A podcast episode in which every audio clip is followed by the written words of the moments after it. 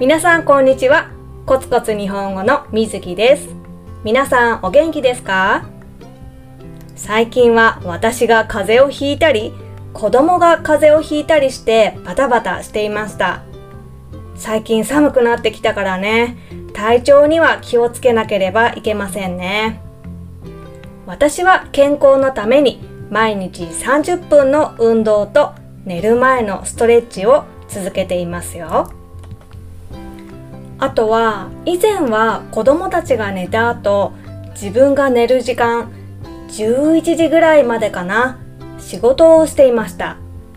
YouTube とか Instagram の投稿を作ったりしていたんです。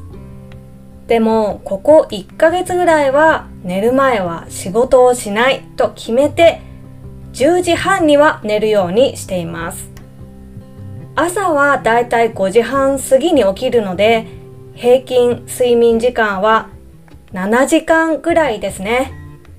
はい、とても健康的ですね。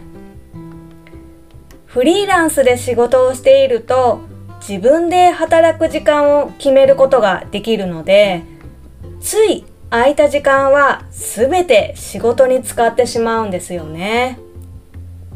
私は仕事が好きなんですけど仕事と子育て以外の時間つまり自分のためだけの時間リラックスできる時間が取れてないなと思ってポッドキャストや YouTube を作ったりとかインスタグラムの投稿を作ったりとかやりたいことやるべきことはたくさんあるんですけど夜は仕事をしないと決めました。その代わり日中集中的に仕事をする。この方が心と体に優しいかなと思ってしばらくこの生活を続けてみようと思っています。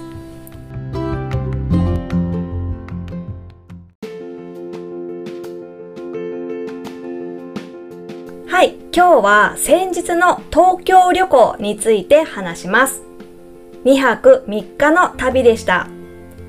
本当は Vlog を撮ろうと思っていたんですけど自分が楽しむことに夢中でそんな余裕がありませんでした。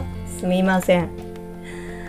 今回の旅行は子供たちには行き先を教えないでサプライズの旅行にしました。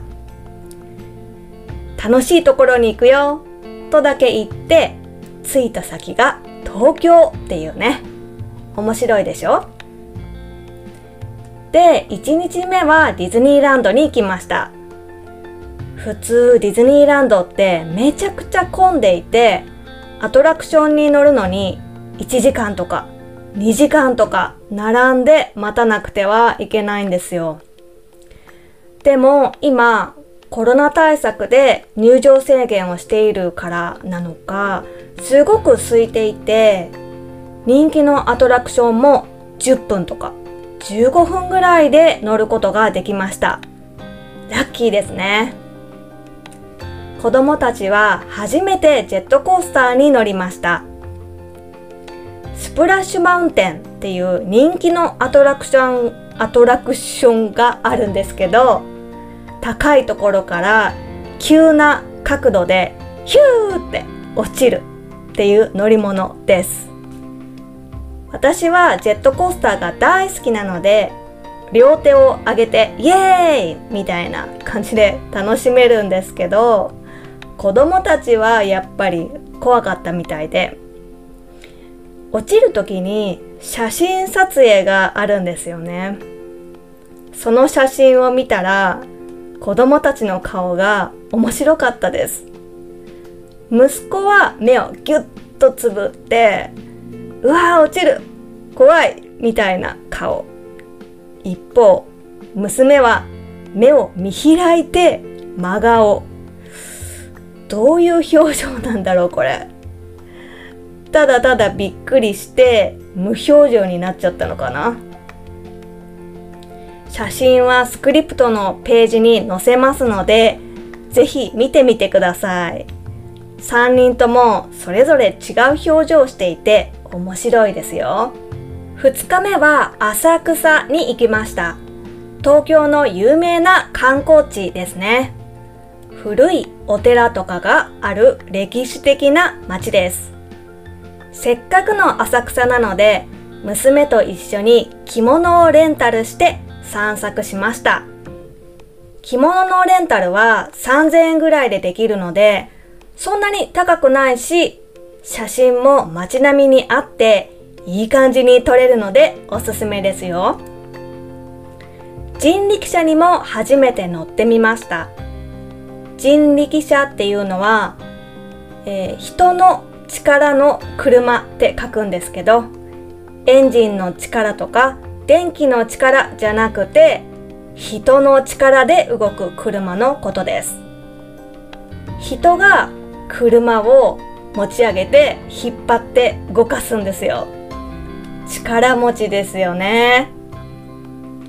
人力車は車の真横を走るのでちょっとスリルがあってドキドキしました運転手のお兄さんは浅草とか東京についての歴史の話とか裏話をしながら案内してくれるのでとっても面白かったです。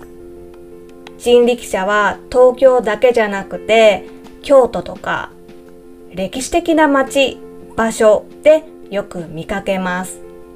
皆さんもぜひ乗ってみてください。浅草の後は東京駅へ行ってスカイバスに乗りました。スカイバスは屋根のないバスで東京の有名な場所、えー、東京タワーとか銀座築地歌舞伎座レインボーブリッジとかを回ります。屋根がないので橋の上を渡るときはすっごく風が強くて息ができない。目も開けられないぐらいでした。写真とか動画を撮るのも携帯が飛ばされていきそうだったのでできませんでした。でもとても面白かったです。はいこんな感じの東京旅行でした。やっぱり東京って最高だなーって思いました。前のエピソードでも言ったけどどこでも人が多くてビルが高くてもう同じ日本とは思えないほど私の住んでいる場所とは違うんですよね。だから本当ずっとああ人多い。ビルビル高い。すごいって ずっと言ってましたね。うん。いやいつか期間限定で東京に住んでみたいですね。楽しいだろうな。はい。今日はここまでです。ポッドキャストのスクリプトはホームページを見てくださいね。そしてインスタグラム、YouTube、Twitter、Facebook こちらもどうぞよろしくお願いします。では今日もコツコツ頑張りましょう。バイバイ。